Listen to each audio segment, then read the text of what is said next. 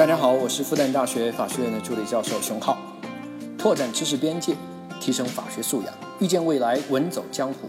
来到屌丝法学，你就是法学达人。你好，欢迎来到屌丝法学，还是我志新在这里引刀。上一期呢，你得到了这个世界上最通用的两个武林秘籍，一个呢叫正态分布，另外一个呢叫幂律分布。那咱们呢，虽然是用了一个比较标题党的题目。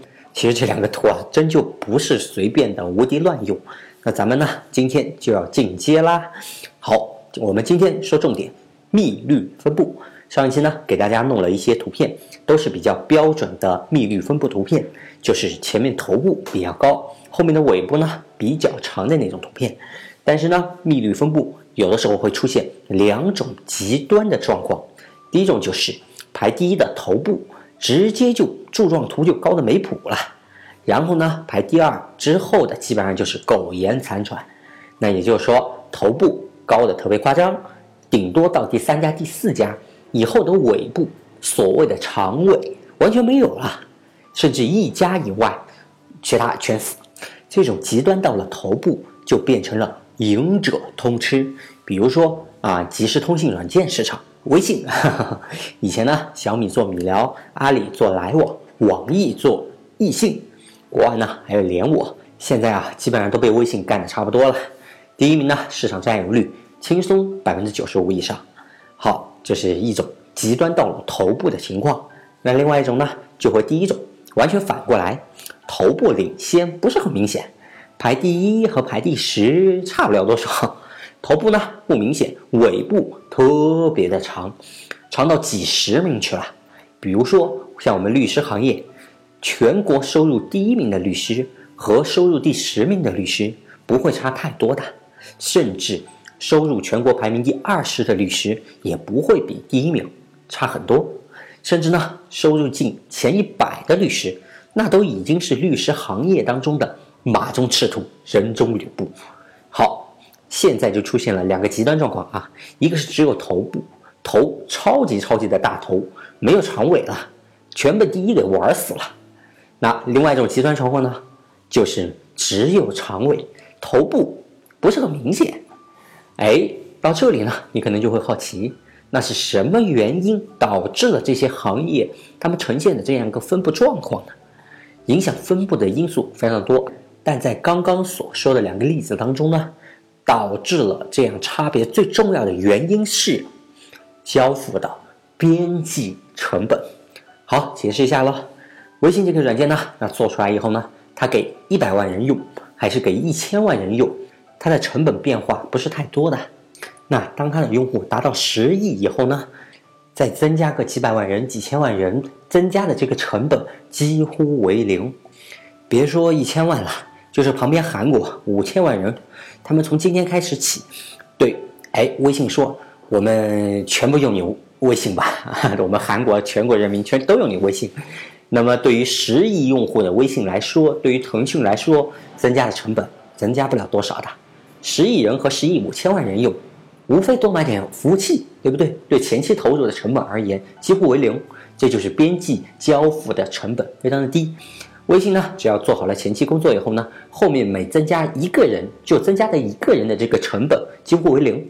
那反观律师行业呢，中国最出名的律师，那同一时间他要是接受了刘晓庆他的委托，那就不能接受这个刘志军的委托了，徐翔的委托了，对不对？也就是说，这位律师他能提供的服务量是非常有限的，啊，可能。大家都知道啊，我说的这些人委托的都是同一个律师，只是说时间段不一样了，年代不一样了而已了。那微信呢？它是一份生产，理论上可以交付无限多的人，而律师呢，他的一份生产时间只能交付一个客户。当然，这就导致了两者的追求方向会不一样。微信追求的是用户人数越多越好，律师呢，他只能是追求单价越高越好。还记得李笑来老师呢，也说过这个问题：要想财务自由呢，那你就得把你的时间用去做一份时间能卖无数份的这样一个事情，比如说出书、拍电影、啊写歌等等之类的。那这样的话呢，其实多年以后，你还能挣到你当年哎，你卖的那一份时间所产生的收入，比如说他现在已经是中国比特币的首富了，还在挣当年卖那个新东方在英语图书的那个钱，版税那个钱。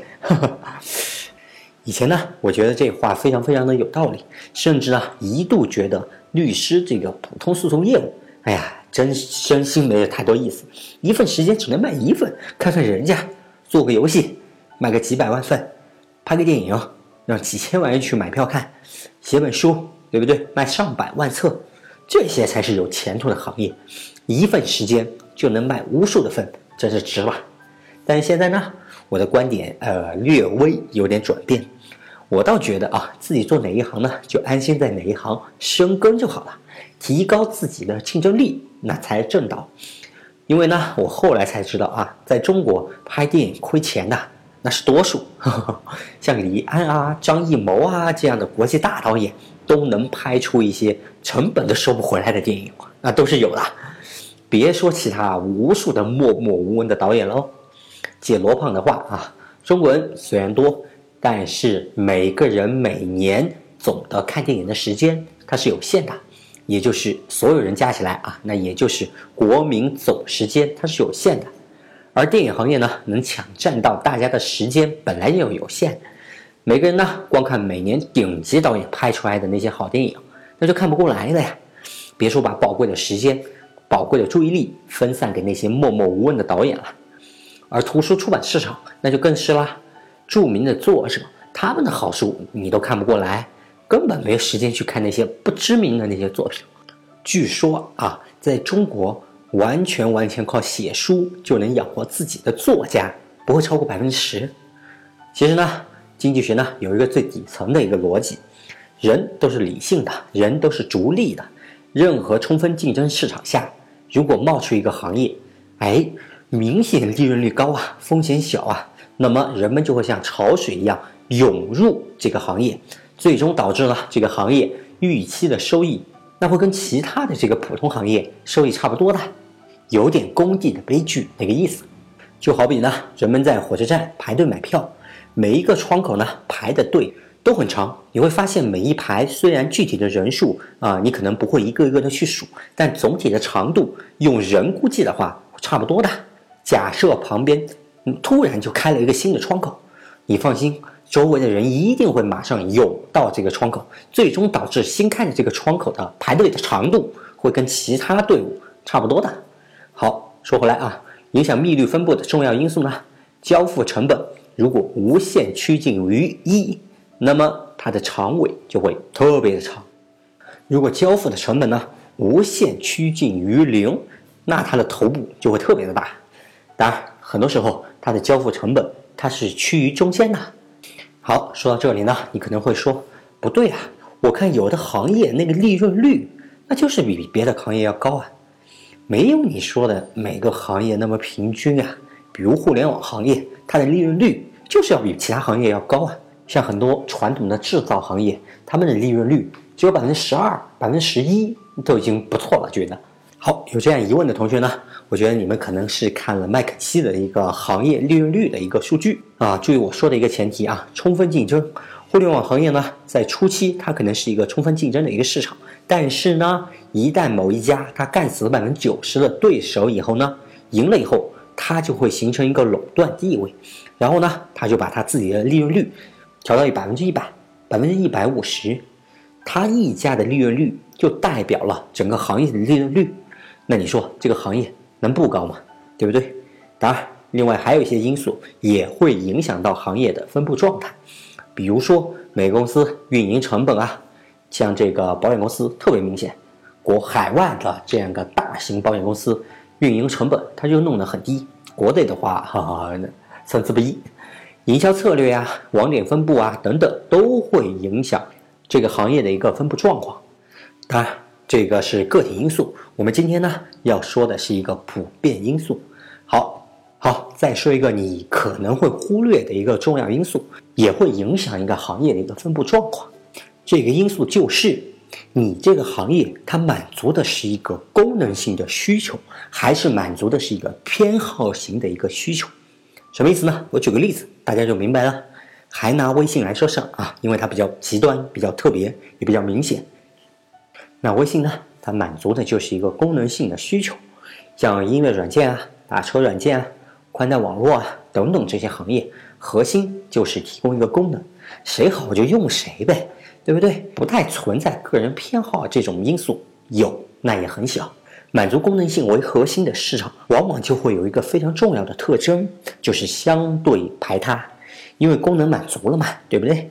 一般情况下呢，客户选择了用微信，就不太会一起用连我啊、阿里往来啊、网易的易信啊，打车软件也是啊，你用了滴滴，基本上也不会用其他了，顶多顶多你再装一个神州，对不对？你很难有三四个，对不对？导航软件也是了，你会装四五个导航软件在手机上吗？显然不会，常用的一般就是那么一个，顶多两个。反过来呢，满足偏好型需求的市场呢，比如音乐制作市场、图书出版市场，甚至餐饮市场，满足的呢，其实都是一个个性的偏好。现在的餐饮那可不光是为了填饱肚子那么简单啊，什么交际应酬啊，什么体现你吃饭的场合体现你的身份地位啊，然后应酬啊等等，至少是偏重于。偏好选择，而不是功能的满足。当然，一般路边的啊米线馆呀，那兰州拉面啊啊，这是满足一个功能。那满足偏好需求呢，就有一个很重要的一个特征，它没有那么排外，没有那么排他。我喜欢周杰伦的这个歌啊，并且买了他的专辑，不影响我去买陈奕迅的、王菲的、林俊杰的、莫文蔚的、朴树的等等，不影响，对不对？没有那么排他了。图书也是一样啦。我买了莫言的《丰乳肥臀》，不影响我看刘慈欣的《球状闪电》，对不对？我中午吃了小龙虾，不影响我晚上吃小龙坎火锅，哎，对不对？相反，我要是中午吃了小龙虾，晚上我绝对会再吃小龙虾，对不对？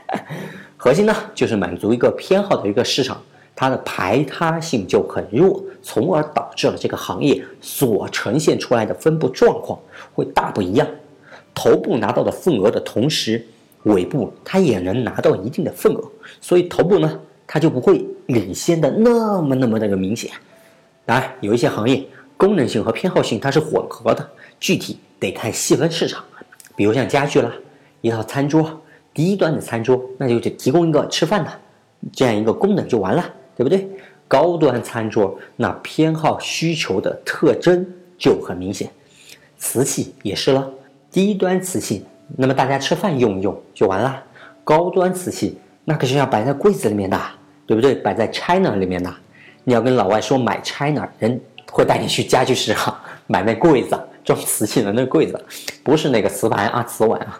汽车也是一样了，面包车市场基本上就是满足一个功能性，谁家的面包车好，性价比高，质量又好，我就买谁家，对不对？那好不好看没那么重要。那传说中的五菱宏光那就脱颖而出喽，这也是为啥很多宝马的后面都要贴个五菱宏光 S 的原因喽。那更高端的车，那它更多的实际上满足的是一个偏好需求。你喜欢 GTR，我喜欢 GLS，啊，他喜欢马阿斯顿马丁，代步功能明显不是买这些车的主要原因，对不对？所以呢，如果你要笼统的看汽车行业。